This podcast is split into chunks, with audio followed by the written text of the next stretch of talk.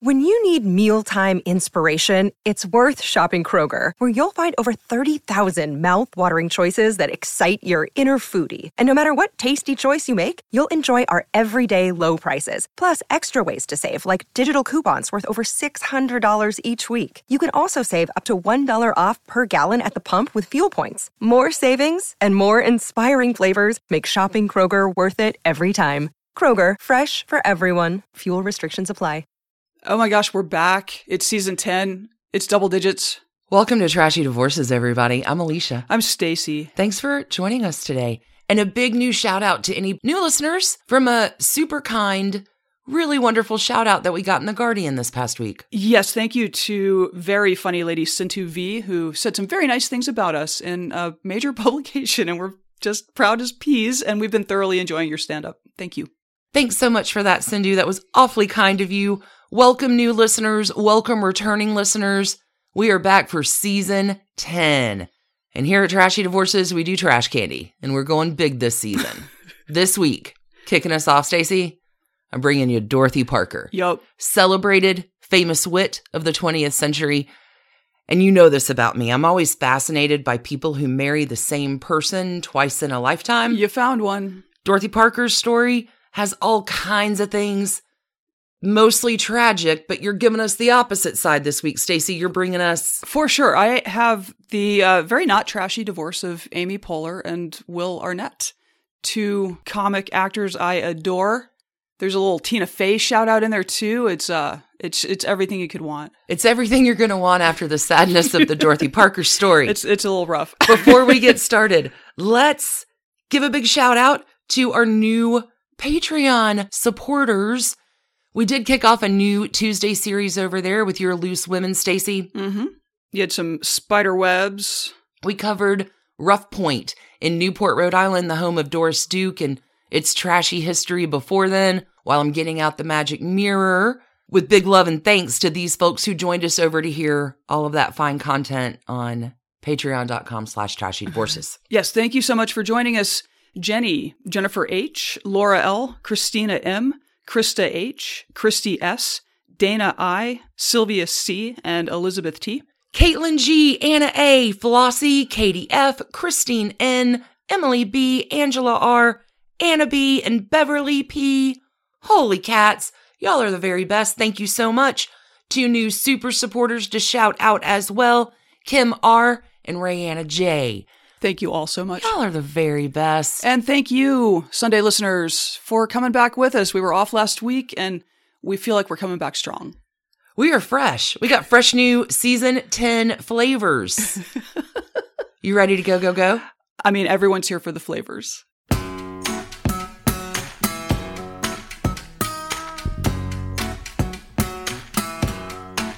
Okay, Alicia, new beginnings. How are you going to kick us off now that we're into the double-digit seasons? I have the trashy divorces of Dorothy Parker. Oh. The most famous and renowned wit of the 20th century. This lady would have owned Twitter. Twitter would have been her domain. I think you're probably right about that. Dorothy Parker was married 3 times, but only 2 husbands, 2 divorces. It's a hell of a story. Before we begin talking about Dorothy Parker, I would like to mention 2 of my favorite little quips and quotes by her that I think would mean the most to our Trashy Divorces audience. Number 1, honesty means nothing until you get tested under circumstances where you are sure you could get away with dishonesty. It's a good quote. Mm-hmm. Not as good as my favorite. Don't look at me in that tone of voice. I love her. Oh, Dottie. Oh, Dottie. That's what she's called, Dot or Dottie. Dorothy Rothschild was born August 22nd, 1893. Now, there are a few things happening when Dottie comes into the world. First, she is born in the eye of a hurricane. Huh. There's a terrible storm in 1893 from August 15th to August 25th.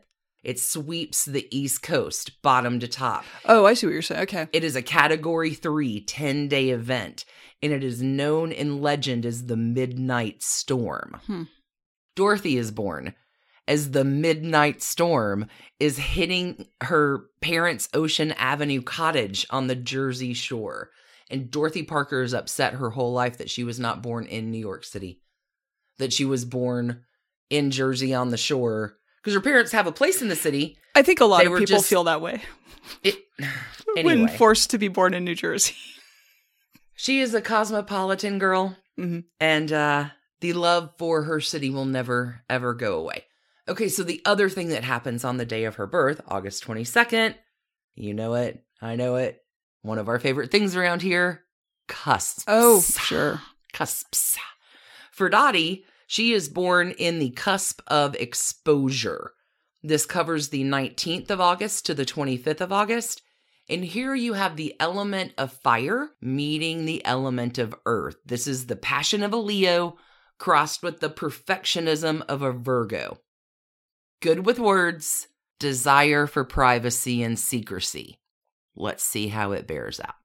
Now, the thing about old Dottie, when she comes into the world, it is as part of a moneyed set, as part of the elite. Her father is a Rothschild.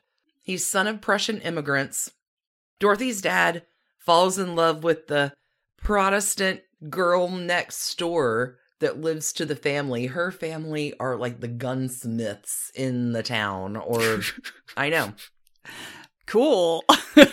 Dad doesn't so much, like Dorothy doesn't remember traditional holidays in the Jewish faith being celebrated. Interesting. It's very sad. When Dorothy's 5, her mom dies.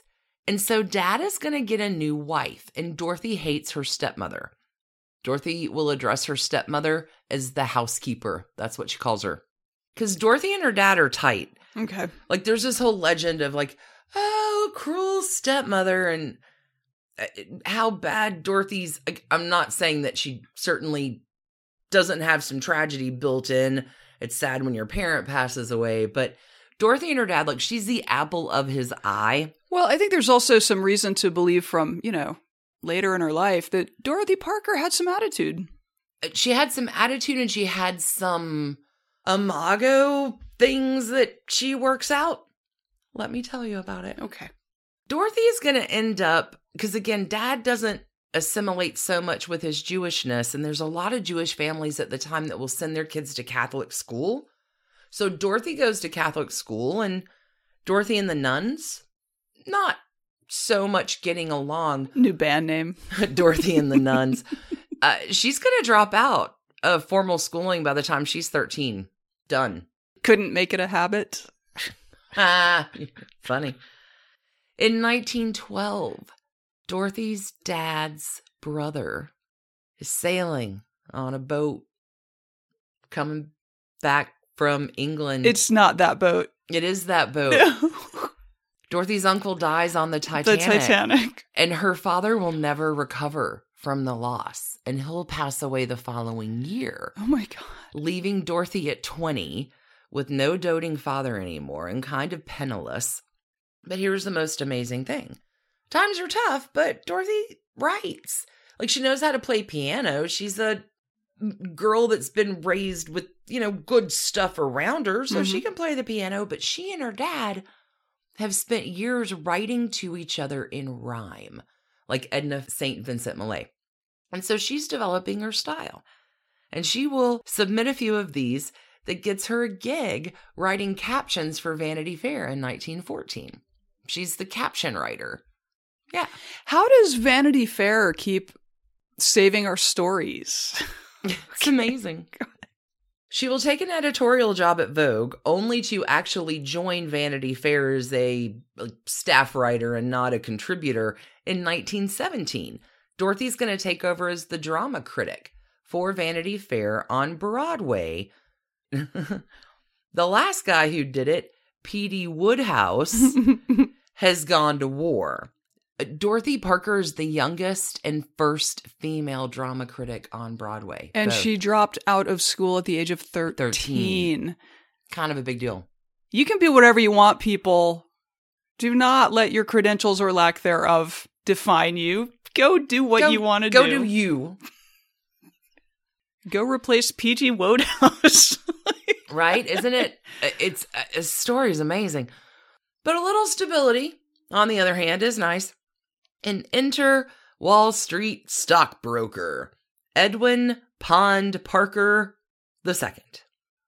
In 1917, Dorothy and Edwin do marry, and then he leaves like 10 minutes later for World War I. Like 10 minutes. But Dorothy has secured a married name, a little bit more financial freedom for herself, but she's going to make her own freedom. So if F. Scott Fitzgerald in 1920 is the male voice of the 20s, Dorothy Parker is it for the female voice.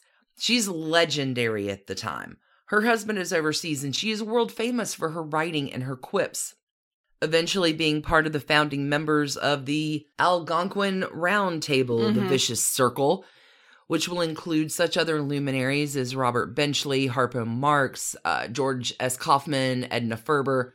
Now, Prohibition's kicked in, but this group will meet daily for like 7 years and becomes famous for their wit and commentary about the people and happening of the times. Old Edwin is going to come home from war, and war has changed Edwin. He is suffering severe PTSD. He has also become a pretty significant alcoholic as well as a morphine user. Don't mix those. Wow. Yeah, it's pretty terrible. Edwin is going to depart and live in Connecticut. Dorothy is going to stay in the city because that's where the action is. Like, she's a famous writer. This is my place. I got the round table to attend. This marriage is going to stick around on paper until 1928 when the divorce is finally finalized. Wow, they knew how to kick off the Great Depression just so, didn't they? This is all terrible. Marriage one, over and done. They spent like 10 minutes together in 1917. Nobody's missing this one being done. Now Dorothy, world famous, but not without her struggles or challenges. She's drinking a lot. There are a number of suicide attempts. There's an abortion as well, which apparently, even at that time, will be sanctioned by doctors. If you have 3 doctor's notes, it could be done legally. I didn't know that. That was a weird, odd thing that I learned, is that, yes, in fact, it was legal if you jump through these sort of hoops and parameters. Seems like a dangerous time to avail yourself of anything approaching surgery, but okay. True that. Successful, struggling, our fearless Dorothy has released short stories. She's taken a gig at the New Yorker. She's making writing collections. She's traveling to Paris, hanging out with old Ernest Hemingway and F. Scott Fitzgerald and the whole crew in the avant-garde expat set, contributing articles in lots of places, publishing, still passionate, still a perfectionist. In 1929, Dottie's going to win the O. Henry Award for Big Blonde. She's producing short fiction, again, doing things on her terms. And then enter husband number 2 for the first time. I am always fascinated about how this works out. Like, you break up for a reason. Why do you marry the same person again? It just boggles the mind. Sometimes you just need more familiarity before it breeds contempt. Let's get them together first. Because these two are an unlikely pairing. Maybe. Dorothy's future second husband is an actor-writer named Alan Campbell. He's born in Richmond, Virginia. Alan is 11 years younger than Dorothy. He's born in 1904. Cougar. Alan goes to the Virginia Military Institute and then heads up to the big city, New York, in the late 1920s. And he's making his start. He's writing, he's acting on Broadway like you do. By 1931, Alan gets a 3-month writing contract at MGM. He hates it. He detests it. But he thinks if given the right partner, he could be darling at it. In 1932, Algonquin member Robert Benchley introduces our 2 lovebirds, Dottie and Alan, and Marion Mead, in her book, Dorothy Parker, What Fresh Hell Is This?, will write of the encounter this way. She, Parker, was immediately impressed by Alan's golden good looks, the fine bone structure, the fair hair and dazzling smile that it made seem as if he had just stepped indoors on a June day. He resembled Scott Fitzgerald when Scott had been young and healthy before he'd begun drinking heavily, and some people thought him far better looking. Alan, like Scott, had a face that was a touch too pretty for a man, the kind of features that caused people to remark that he would have made a splendid woman. He was typecast by producers as a classic juvenile. Alan Campbell will later recall, "Dottie was the only woman I ever knew whose mind was completely attuned to mine. No one in the world had made me laugh as much as Dottie." John Keats will point out, "They had arrived in each other's lives at the very moment each most needed the other. Alan was at a turning point. He was an unsung actor of minor roles in unimportant plays. He had faced up to the fact that his talents as an actor were meager, and that there was no real point in his continuing in a career in which he would never do particularly well. He is 28, she is 39, and a partnership of sorts is born. He needs a writing partner, and she needs someone to take care of her. Like, as talented as she is doing a very, very bad job, not excelling at self-care. The two are going to rent an apartment in New York City. According to one source, Alan had bought the food, done the cooking, done all the interior decorating in their apartment, painted all the insides of the bureau drawers, cleaned up after the dogs, washed and dried the dishes, made the beds, told Dorothy to wear her coat on cold days, shaken the cocktails, paid the bills, amused her, adored her, made love to her, got her cut down on her drinking, otherwise created space and time in her life for her to write." Sounds like she lucked out. Donald Ogden Stewart will argue he, Alan Campbell, took her, Dorothy Parker, and probably kept her living. He was important insofar as taking care of her was concerned, and she was well worth taking care of. Alan was an actor, and he may have been playing a part which, little by little, took over, but he wasn't a villain. He kept her living and working. Ruth Goodman Getz will add, "Alan bought her clothes, fussed with her hairstyle and her perfume. Dottie was delighted to have this handsome creature around." So these two are doing fine. Living together, everything's cool. No reason to get married, like everything's fine. In 1934, Alan is going to take a role in Summer Stock in Denver, Colorado. And Dorothy and Alan pile on into the 1929 Model T flyover and head west from Manhattan to Colorado. The couple's heading out. They've rented a home in Denver for a few months. It's going to be a terrific summer. Apparently nothing is happening in the summer of 1934 because this becomes hot news for the press.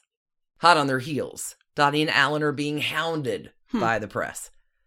"They're traveling together. They're staying together. You're not married. La scandale."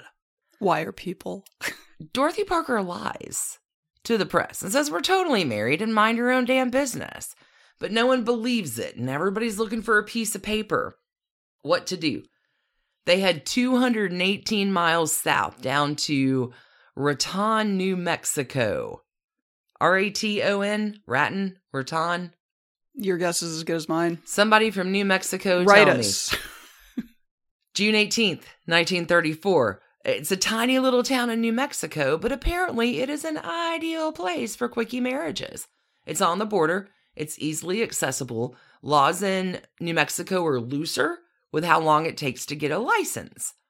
In 1934, what is called the Seaburg European Hotel is going to take prime advantage of this opportunity, and they even offer within their hotel services a justice of the peace that will kindly come on down the block, so convenient, and marry you. I love it. Like, go capitalism. So Justice Hayner comes on down and the deed is done. "Hi, I would like to reserve a room under the press are hounding us. And we would like to get married now." Dorothy's 41, Alan's 30. The press are off their backs for now. Because after this, have you heard about a place called Hollywood? It's got two new writers. They are making a fortune. Dorothy Parker and Alan are originally hired for a 10-week contract. She's making $1,000 a week, then up to $2,000 a week in short order. Alan begins at 250 bucks a week. They live in Beverly Hills. They have a mansion. They have a cook. They are going to buy a farm in Pennsylvania. So life is good. Dorothy will, though, that's sad, has a miscarriage in 1935. But Alan loves the glamour and the glitz of Hollywood and the settledness of the farm, but mostly, like, they're drinking. They're drinking a lot. Dorothy favors Manhattans. Alan drinks scotch on the rocks, but when they're drinking together, it is pitchers of martinis. Now that I think about it, Dorothy Parker kind of gave Scott Fitzgerald a hard time, but if there are not some mirror images happening with Dottie and Alan and Zelda and Scott, but I digress. It sounds like this was a certain kind of lifestyle in this era. Like, this was a way people lived then. Not all people. Well, I wouldn't say it's happy. John Keats will suggest that Dorothy Parker lived with a fretful husband in a rather oddly furnished house, quarreling with her friends, allowing herself to grow dumpy and barren middle age, wasting her time on silly scripts, stunning herself with alcohol and sleeping pills, loving the working man in general while despising him in particular, ridiculing as meretricious the artistry that had enabled her to become the mistress of a New York apartment, a California mansion, and a country estate. Between 1935 and 1937, she spent herself as she spent her money, as if she hated both. That is... In 1930s... that's pretty bleak. Bleak. In 1937, Alan and Dorothy will write A Star Is Born. Academy Awards and success, and they're heralded, but she is becoming political. And pre-World War II, and Hollywood is kind of a dangerous place to be. And Alan is resentful because he's not really aligned with her political activities. He's also resentful because it's said that he only gets work because of her. Yeah, he's the one, but Alan is the one kind of dragging her along to, like, stay alive and not collapse in her own spiral that is happening. And both of them together, because they are attached, are getting sort of dragged down into this anti-left Hollywood movement happening. Alan's going to end up joining the Air Force in 1942. And in a move I haven't seen in a while, Dorothy's going to follow him around. She can't really get work. She's kind of too controversial. Even foreign correspondence jobs are like, no, we can't give you a press pass to just go randomly wander the world.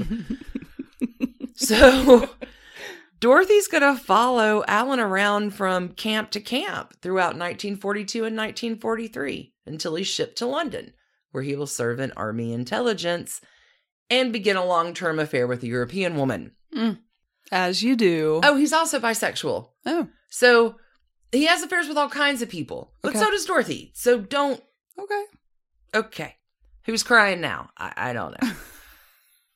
Here's something I left in. It's a little bit lengthy, but going to send this out to all spouses of people that serve in the military, in whatever capacity they do. In July of 1944, Dorothy Parker will write an article for Vogue about what it's like to be the wife of a soldier serving overseas. And I just thought this was really very poignant, not only based on her experience with Alan Parker, but also with her first husband. Edwin. Right. Wow, yeah, she did this twice. And I found this moving, and big cheers to all of you military spouses from TDHQ. And Dottie. You say goodnight to your friends, and you know that tomorrow you will meet them again, sound and safe as you will be. It is not like that's where your husband is. There are the comrades closer in friendship to him than you can ever be, whom he has seen comic or wild or thoughtful, and then broken or dead. There are some who have gone out with a wave of a hand and a gay obscenity and have never come back. We do not know such things, prefer, and wisely, to close our minds against them. I have been trying to say that women have the easier part in war, but when the war is over, then we must take up. The truth is that women's work begins when the war ends, begins on the day their men come home to them. For who is that man who will come back to you? You know him as he was. You only have to close your eyes to see him sharp and clear. You can hear his voice whenever there is silence.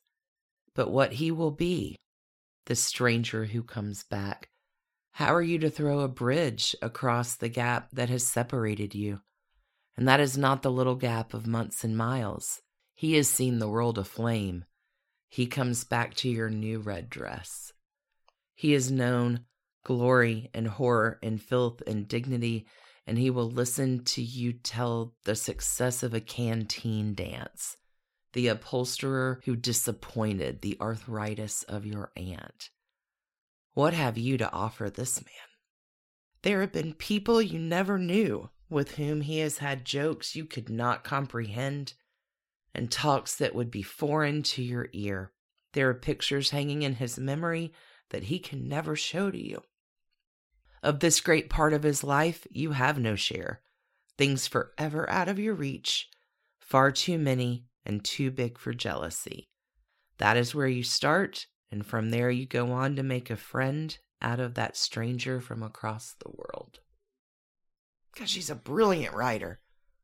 Brilliant writer. Alan does come home for more. And again, now that he's been having a very long-term affair with a European lady, Dorothy has fallen for a significantly younger man. And war does them in. Like, maybe their affairs, they first divorce in 1947. And this is where we should be ending this episode of Trashy Divorces, but we are not. You break up for a reason, but Dorothy doesn't know that because she's going to pick up the phone 2 years later and call Alan. Things were better when you were here. I can't get work. Can you get work? Oh, okay. How about August 17th, 1950, these two remarry. Dorothy's going to tell her friends, I've been given a second chance. I've been given a second chance, and who in life gets a second chance? Oh, Dorothy. Another friend will say Alan was marrying her because he wanted to help take care of her. Alan was so wonderful for her, and she would crucify him, but she relied on him, and he was lovely to her. Before they get married in August, back in June of 1950, the House for the Un-American Activities Committee is heating up. So Alan, who really didn't have anything to do with her activism, is kind of slung up in it. They do remarry. Eventually, they're going to head back to New York City. They get a few knocks on the door from some FBI, then some G-men.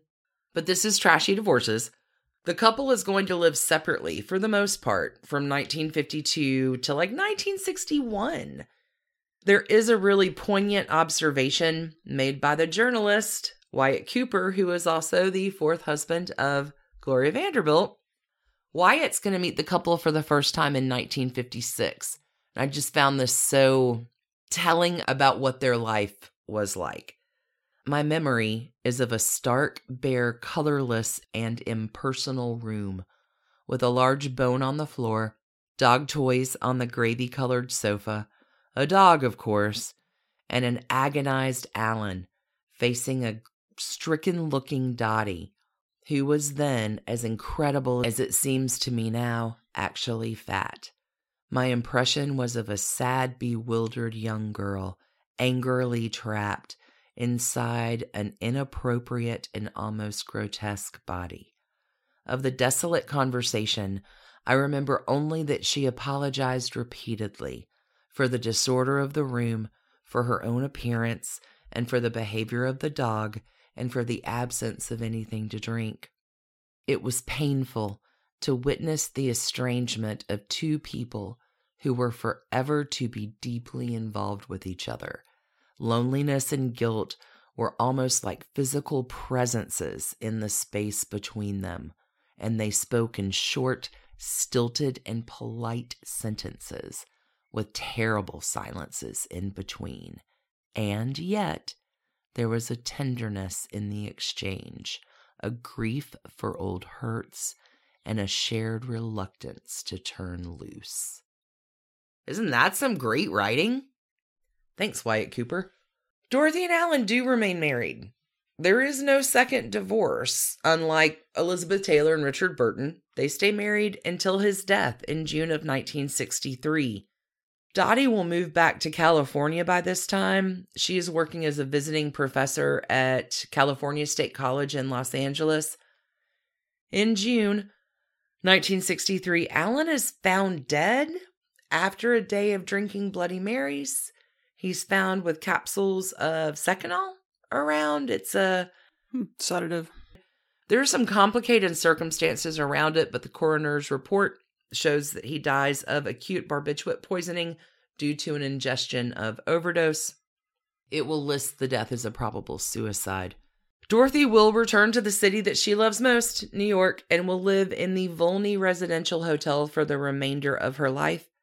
She will die 4 years after Alan, like in a week apart, in June of 1967 at the age of 73. Dorothy has left her estate to Martin Luther King Jr., a man she never met, but respected enormously.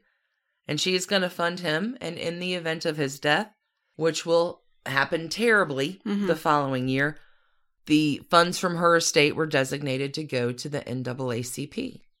So there's a little spiderweb for you. Sad, but spiderweb. Dorothy's body is cremated after her death, and her remains are never claimed.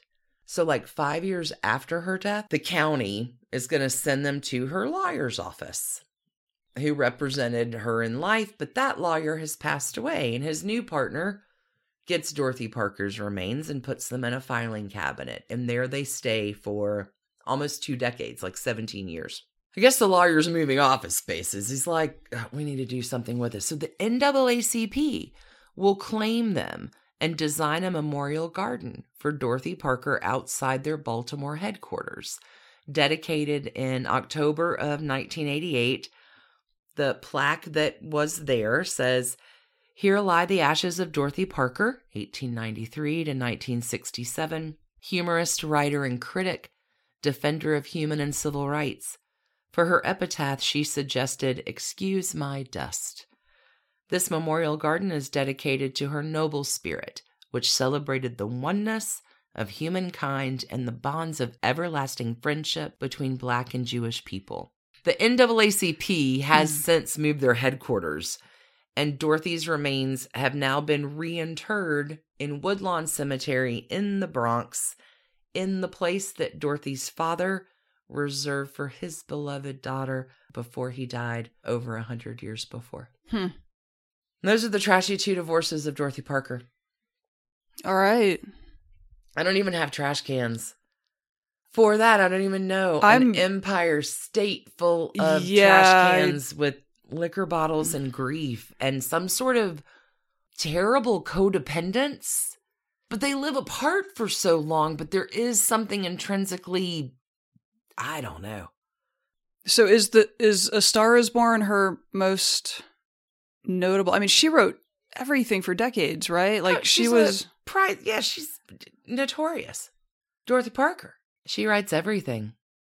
All right. Well, that was a kind of a downer of a mid-century tale. Kind of a downer. It's a sad story, but it is so interesting to me when people marry the person they just got divorced from. I'm curiously fascinated by how this happens, because I live in the land of you broke up for a reason.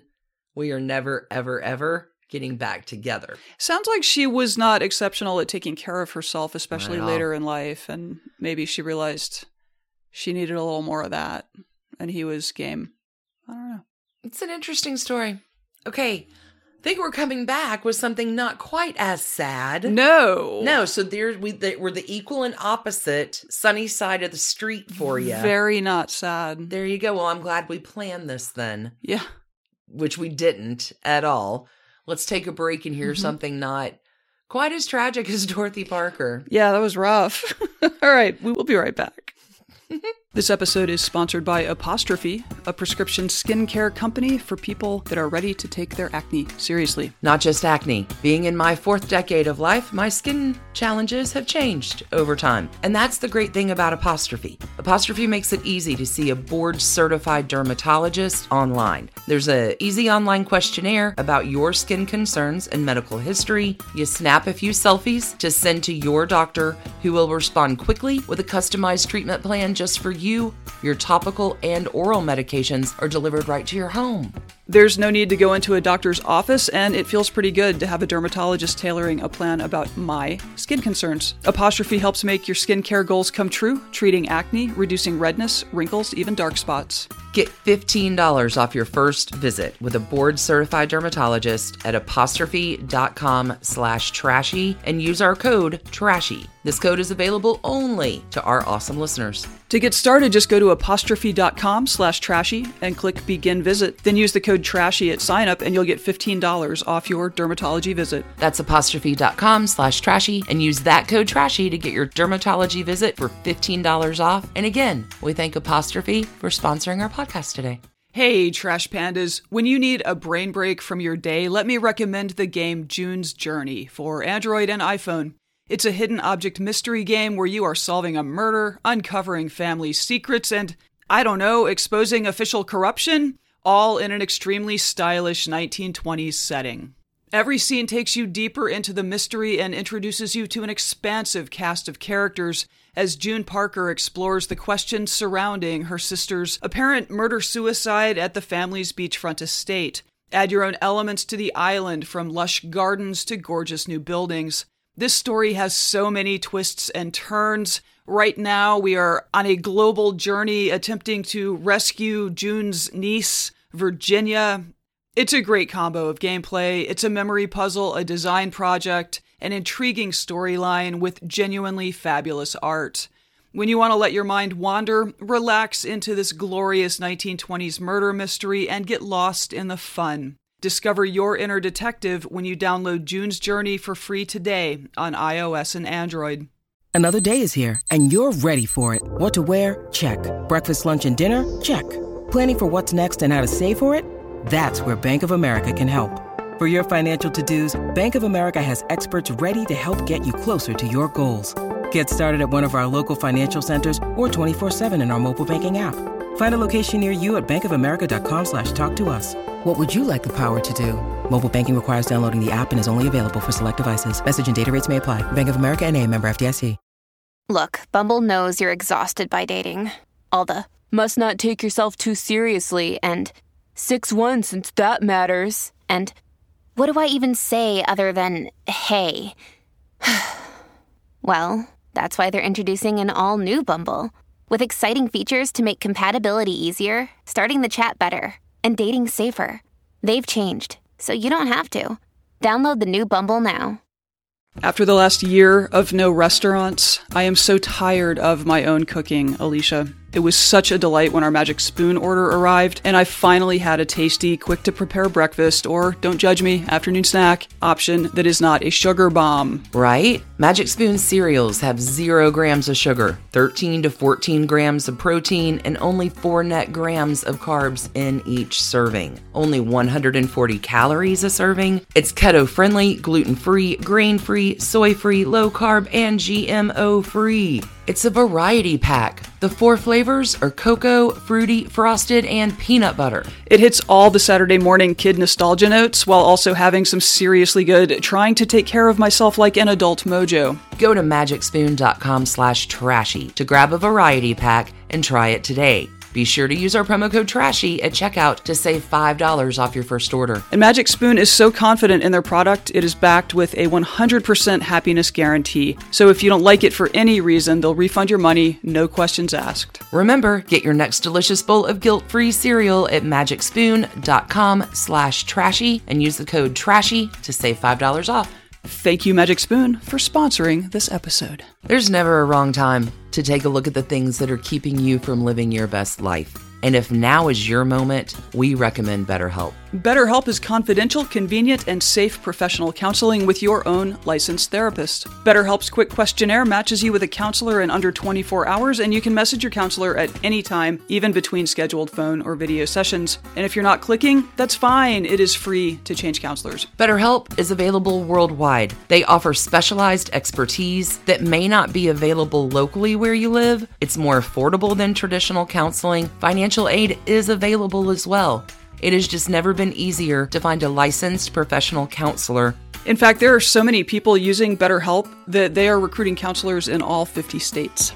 We want you to start living your happiest life today. As a Trashy Divorces listener, you get 10% off your first month by visiting BetterHelp.com/trashy. Join more than 1 million people who are taking charge of their mental health. Visit BetterHelp, that's BetterHelp.com/trashy. So we're back from break. We've left the trashy sad behind, and you're going to a trashy, happier divorce. Both people still alive. That helps. For starters. So yes, hello, and welcome back to Relationships Are Hard, and we should have empathy for people when they don't work out as permanent partners. Yeah. Your weekly exploration of the private suffering of others. No, for real, this week I've got the story of two comic actors I absolutely adore, and while the marriage between Amy Poehler, Saturday Night Live, Parks and Rec, and Will Arnett, Arrested Development, BoJack Horseman, both have many more credits to their names, did not lead to a lifetime of marital bliss. They've maintained a friendship and co-parenting relationship that we should all appreciate. I love that. Yeah, and Will has quite recently had some out loud thoughts about the inherent dangers of interacting with the public during a celebrity divorce. So take note, friends. Famous people are people too, and maybe don't go tagging them on Twitter to hit them up about painful personal things. Oh, no. Oh, no. William Emerson Arnett, the pride of Toronto, Ontario, Canada, was born May the 4th, 1970. Taurus boy. Mm-hmm. And you will love this. For the first decade of his life, he was the baby of the family. He had two older twin sisters. When he was 10, his parents informed the family that another baby boy was on the way. He's the youngest only. Uh-huh. That's unusual. Oh, and he was mad. So in response, yeah, he was not going to have his baby status taken away, but he did. And he started acting out, lashing out. He got kicked out of an all-boys school along with a bunch of his friends because this group of 12-year-old ne'er-do-wells were a lot more interested in smoking, drinking, and hanging out late at night. You got to fight for your right to party, with the girls. Yeah. So that's amazing. It's not. It's terrible. Stay in school, kids. Or not. Leave school like Dorothy Parker and Will Arnett. Yeah. Go write for Vanity Fair like a normal person. No, he stayed in school. He ended up in a succession of high schools. But it was through this process that he did discover his love of acting. His mother was very encouraging on this point. His father is a Harvard-educated lawyer and a businessman. He was the CEO of Molson Brewing at one point. Okay. Like, yeah, upper echelon. Big deal. Legal executive kind of guy. So Dad was a little cooler on the acting thing, telling Will when he dropped out of college after a semester in order to move to New York to study acting. Follow his dream to be an actor, Dad. Yeah, this was 1990. Dad says, well, you got to do what you got to do. That was that. So Will gets to New York City. He enrolls at the Lee Strasberg Theater and Film Institute. And he spent several years just absorbing all of it. Okay, cool. He says he performed in bad plays that he and his friends had written themselves. Love it. He appeared in an indie movie with Felicity Huffman in 1995. He was also briefly married during this period to fellow actor Penelope Ann Miller, but they divorced in 95 after a year. Mm-hmm. I did not know that. Nor did I. I'm not even sure she remembers. No, I'm kidding. Okay, meanwhile, an agent took note of his distinctly deep and gravelly voice. He really does have a terrific voice. He's got a great voice. And recommended that he try his hand at voiceover work, you know, while the... Maybe the acting thing works, maybe it doesn't, but you can land commercials. You can easy peasy. Suddenly, Will Arnett was making real money as an actor. That's nice. With the downside that he was as anonymous as ever. He began managing his career anxieties and the wide gap between his expectations and his reality with alcohol. Oh, no. Yeah, I mean, I laugh, but anyway. So basically, the way he talks about it, it sounds like he sort of moved in part-time to his local bar in Chelsea. He would tell himself that he could just stay and drink all night and it didn't matter because, like, all I have tomorrow is a voiceover and I can roll out of bed and do a voiceover. It's fine. Hangovers don't count. Oh, man. Not great. His girlfriend at the time was not in love with this lifestyle development. It was his lifestyle development. Every date we have is at the bar. Of the moment. Yeah. Don't make the bar weird. Yeah, he was just How I Met Your Mother. Just a one-man. One-man show. So I will admit that I don't know if I had appreciated fully, like, how seasonal Hollywood is in some respects. So there's a 2016 Hollywood Reporter interview with Will Arnett by writer Lacey Rose, where he talks about the absolute nightmare of coming to LA for pilot season. This makes perfect sense. Like, when he explained it, I was like, of course it works that way.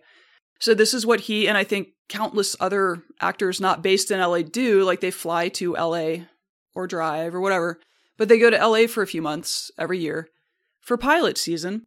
And this can be a complete nightmare. So for Will, it was like year after year, he was just met with varying degrees of disappointment. He is a guy that very cool people who know him very well will routinely say nice and generous things about. Like, he's apparently a gregarious and friendly guy in person. Jimmy Kimmel says, like, he puts, like, performance time into making the barista laugh at the coffee shop. Like, he, you know, like, he's a nice guy. But it's also really clear in his interviews that he feels criticism acutely. And professional setbacks just throw him for a loop deep into his personal life too. Like, it's, he's very, I know the type, like, I have some of this myself. I, as you know, I usually can't bring myself to read reviews of our show, even though mostly they're very nice. Just can't risk it. Just, anyway, hear ya, Will. So he was cast in his first pilot in 96, but the show was not picked up. In 1999, he was finally in one that was picked up, but the show was canceled after two episodes. So he did an interview with an outlet called Television Without Pity in 2007. All of these links are on trashydivorces.com, of course. And, you know, he talks about, like, how everybody on the cast, this was the Mike O'Malley show, and Mike O'Malley is another comic. You'd know him if you saw him. He's been in a lot of things. It was this big cast. There were like 6 or 8 people. They were all really good friends, and they taped like 7 or 8 episodes. By the time they got there, like, everybody was really proud of the voice that the show was developing. It was really, everything was coming together, and it was the best time because it was just this big group of friends. Right. And yeah, they aired 2 episodes and then canceled it. Oh, no. And he says that, you know, and then we realized that they never intended to follow it or support us, like the studio. No, that's terrible. Mm-hmm. So he says, I took the disappointment of that really to heart. And the year after that got canceled was probably the darkest year of my life. It was tough. It was a really tough time for me. And I didn't get a lot of work. And I didn't do anything. I just kind of drank those years away. So the interviewer says, well, what happened to pull you out of it? And he says, I got out of it because I realized that I wasn't going anywhere and that I needed to kind of get my life on track. And I actually had a friend snap me out of it. The summer of 2000 was a real turning point for me. I kind of got my act together and laid down the bottle and got to work. And really, the last 5 years have been the greatest 5 years of my life, personally. And then as a result of that, I guess, professionally, 6 months after that, I met Amy. Good on you, Will. Yeah, he says we had sort of met before, but we started dating. From the moment we met, it was the greatest thing that ever happened to me. It was great. We didn't know what we were doing. And all of a sudden, she got SNL. So we kind of decided that I guess I had to move to New York, otherwise it wasn't going to work out. So I moved back to New York, and it was the greatest. It was great. Probably the best thing that's ever happened to me is Amy. Aww. Super sweet. Obviously, in the not-too-distant future, Will Arnett will find himself cast in Arrested Development, alongside Jason Bateman, Jessica Walter, Alia Shawkat, Tony Hale, Portia de Rossi, Michael Cera, Atlanta native David Cross, and allegedly Me Too problematic guy Jeffrey Tambor, playing the role of Job Bluth, the hilariously self-absorbed and incompetently villainous and showy older brother to Bateman's main character. This would be Will Arnett's breakout role, deservedly so. And Arrested Development itself continues to be a cultural touchstone, also deservedly so. But this is a great spot to park Will, who has traveled through the darkness of his worst pilot season ever and come out the other side in New York with his soon-to-be wife, Amy Poehler. This is great.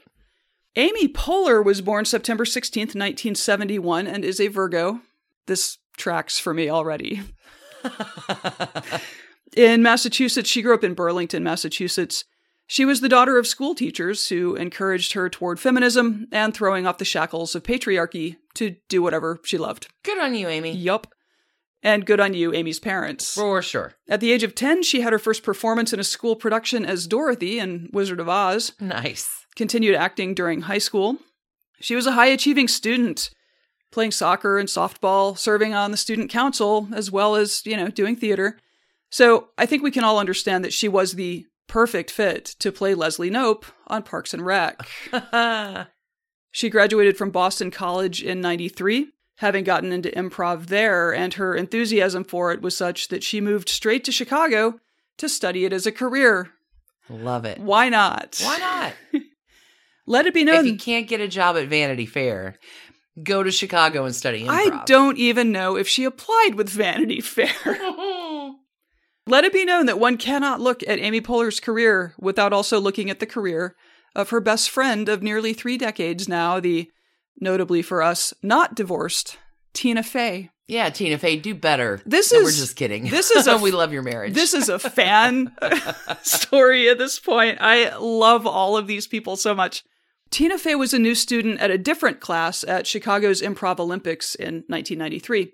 Their teacher, the legendary Sharna Halpern, saw that these two shared a fearlessness and a sensibility and would likely hit it off very well. Aww. Amy Poehler recalls, quote, "I remember Tina Fey wrote a play about Catherine the Great fucking a horse, and I thought, that lady is hot stuff. I want to know her."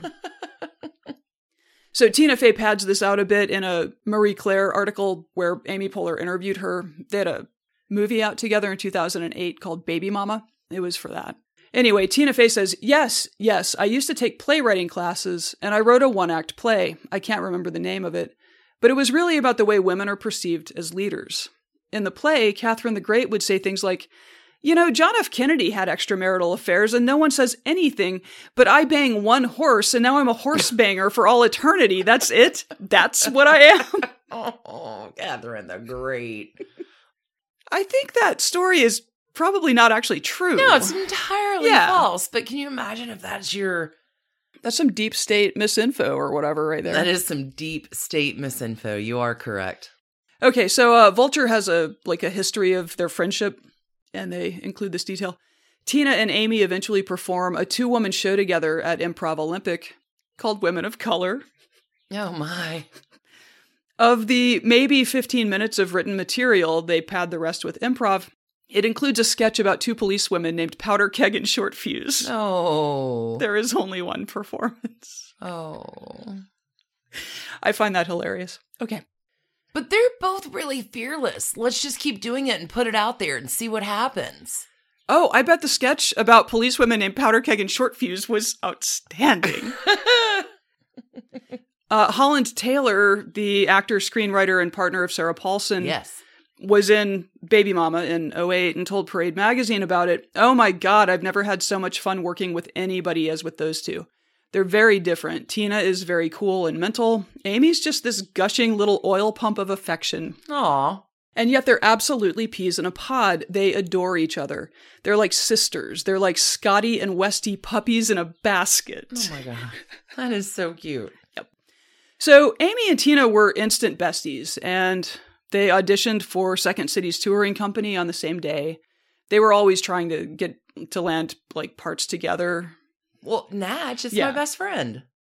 Amy would go on to join one of the Second City main companies, as well as being a founding member of the Upright Citizens Brigade. And UCB would, in 1996, take Amy Poehler to New York City. Tina Fey secured Amy's old spot on the Second City main company. Oh, great. And she writes in her book, Bossy Pants, "However, I must say as a point of pride that I did not get the job because I was a woman. I got the job because Amy Poehler moved to New York with the Upright Citizens Brigade, and I was the next best thing." Their separation did not last. In the fall of 1997, Tina herself moved to New York to write for Saturday Night Live. Yeah. Constantly hectoring her friend to join the cast. It would take 4 years to convince her to turn her focus from UCB, which, aside from their live improv experiences, also spawned a 3-season run as a Comedy Central show that I loved. I loved that show. Very good. So back in that Hollywood Reporter interview, Will Arnett says that he met Amy at a big group dinner in New York, which he had come back to for the holidays. She was on a second date with another guy in the group, but that wasn't really going anywhere. The two of them started talking and just kept on talking for what would turn out to be more than a decade. Wow. Her joining Saturday Night Live in September of 2001 was reason for him to return to New York full-time. And in 2003, the year that Arrested Development launched, they married.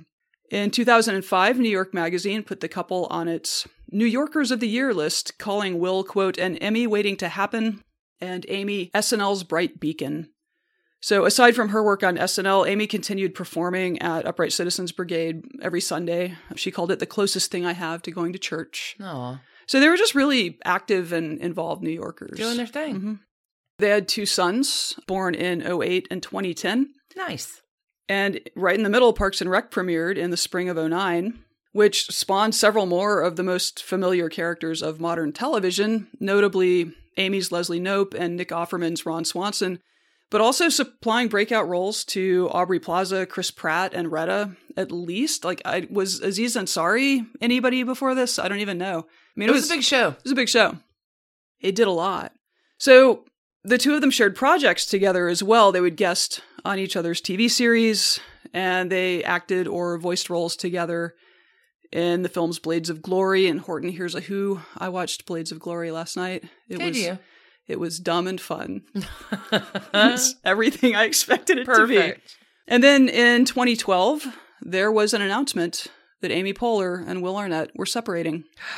It wasn't trashy. There were sources close to the couple that said they just sort of lost the spark, that the laughter had gone. And it's kind of easy to imagine that Will's particular personality quirks and what seems like he just has a constant sense of impending failure might have made those post-Arrested Development years a little titchy, because he was working a lot. I mean, he's a very bankable guy. So neither of them was in any particular rush to dissolve. They split in 2012. The divorce wasn't finalized until 2016. Oh, wow. Mm-hmm. Yeah. That's a long time. It is a long time, yeah. Back to the Hollywood Reporter, the breakup was said to be amicable, and their relationship has remained cordial. In the years since, Arnett has settled into the LA single dad routine, coaching his kids' t-ball teams and adjusting his film choices accordingly. It was for them that he took parts in Teenage Mutant Ninja Turtles and the Lego Movie. Well, of course. Where he played Batman, by the way. They're super into it, he says with pride. The other day, I came to pick one of his sons up at school, and a kid in his class goes, "Hey, Batman's here." Aww. Batman's here. He said he can also use the Batman voice to get them to put devices away when it's time for dinner or bed or whatever. Oh, I bet. I can drop the hammer just by... I would pay attention to the Batman voice, Batman. Will also found a better way to cope with the pain and dislocation of divorce, telling Details magazine in 2013, "If going to the gym obsessively for 8-9 months was my way of dealing, then let that be my worst problem." He also said that he had found his true happiness in his kids.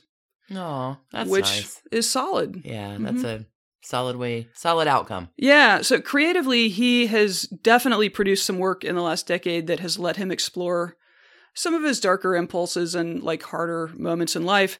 Netflix's BoJack Horseman remains one of the more interesting and unexpected television forays in recent memory. Oh, you love that show. I didn't know he was in that. He's BoJack.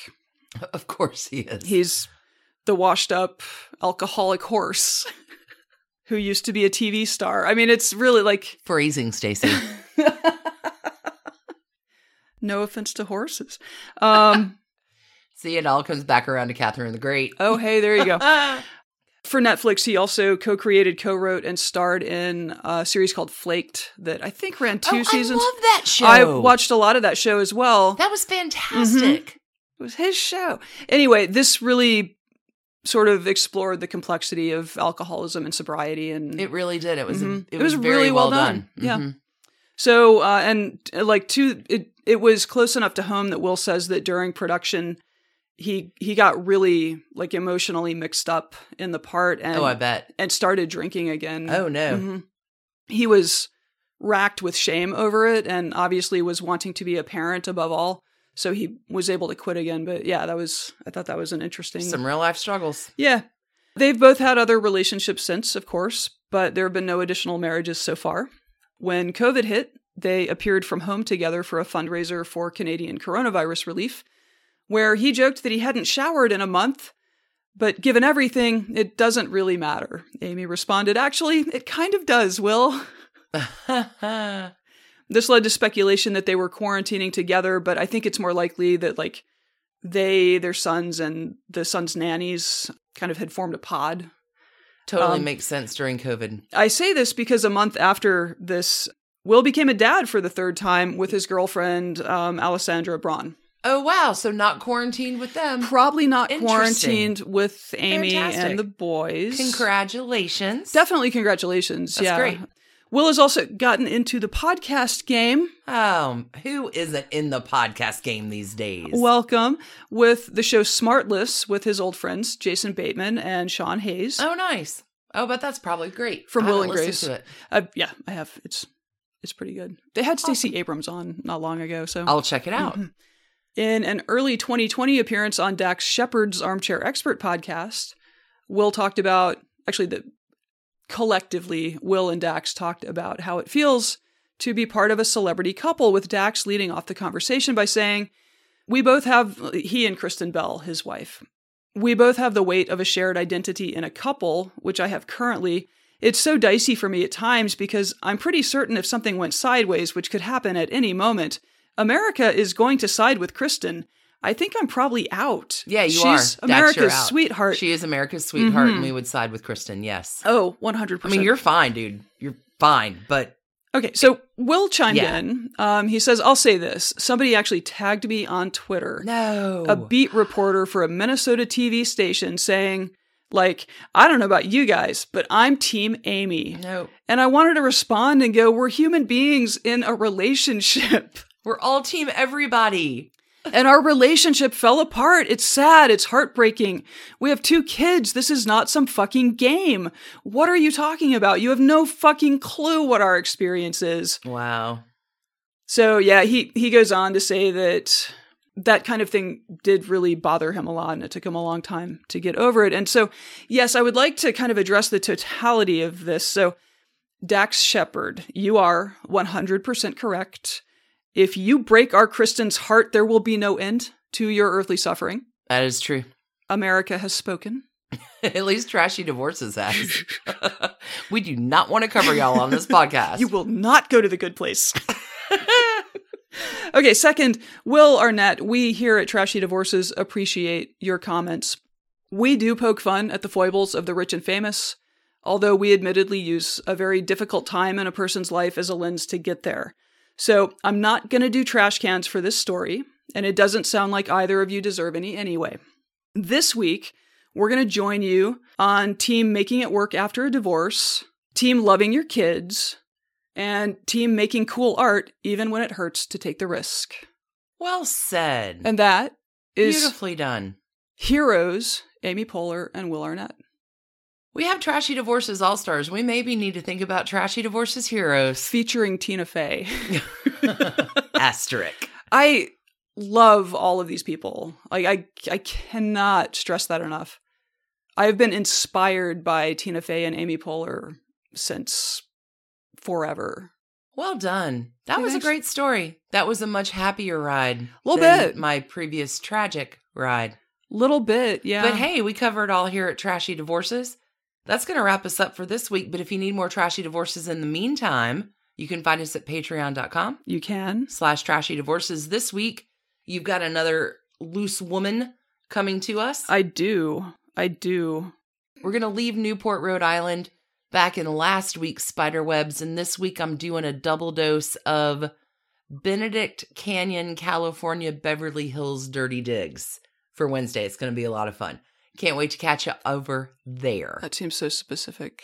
Oh, they're very specific. It's going to be great. a little bit of Jean Harlow, Sharon Tate, as well as Doris Duke. Interesting. It's going to kind of all weave in together in the canyon. All right. Well, I think that's it for us in our season 10 kickoff. Holy cats. Thanks so much for listening, everybody, and spending your time with us. Very excited that you're here. For another week. Yeah. We'll be back next Sunday. Yeah. In the meantime, love your celebrities. Love yourself. Love your spouse or not. Sure. Exes, if they deserve. Love your kids. Love your life. Yeah. Keep your hands clean. Wash your hands. Yeah. Wash your hands while you're loving everything. Mm-hmm. Mask up. Get a jab if you can get a jab, if you haven't gotten a jab yet. And keep your hearts entirely trashy. We'll see you next week, friends. Bye. Bye. And thanks to you for listening. Trashy Divorces is a Hemlock Creatives production, created and produced right here in Atlanta, Georgia by us, Stacy and Alicia, with a little research and writing help from the brilliant Melissa O. Our art is by Sydney V. Smith. That's Sydney V. Smith at carbonmade.com. And our music is used with permission of Ratsy. Check her out at Ratsy's Store on Instagram, and definitely drop into Ratsy's Store anytime you're in Oberlin, Ohio. You can contact us at trashydivorces@gmail.com or find us on the World Wide Web at trashydivorces.com. If you need more trash candy in your life, our Patreon community includes some of the very best humans around and thousands of hours of bonus content at every level of support. Join the fun at patreon.com/trashydivorces. Interested in some Trashy Divorces swag? Check out our merch shop and Trash Panda Enthusiasm Society at bit.ly/trashygear. Want to advertise with us? Reach out to sales@advertisecast.com for more information. And last but not least, come play with us on social media. I keep most of our Trashy Divorces Instagram hopping. Stacy and I share it up over on Facebook, including our Trashy Divorces podcast discussion group. Come join us over there, and thanks again, everybody, for listening. Keep it trashy, y'all.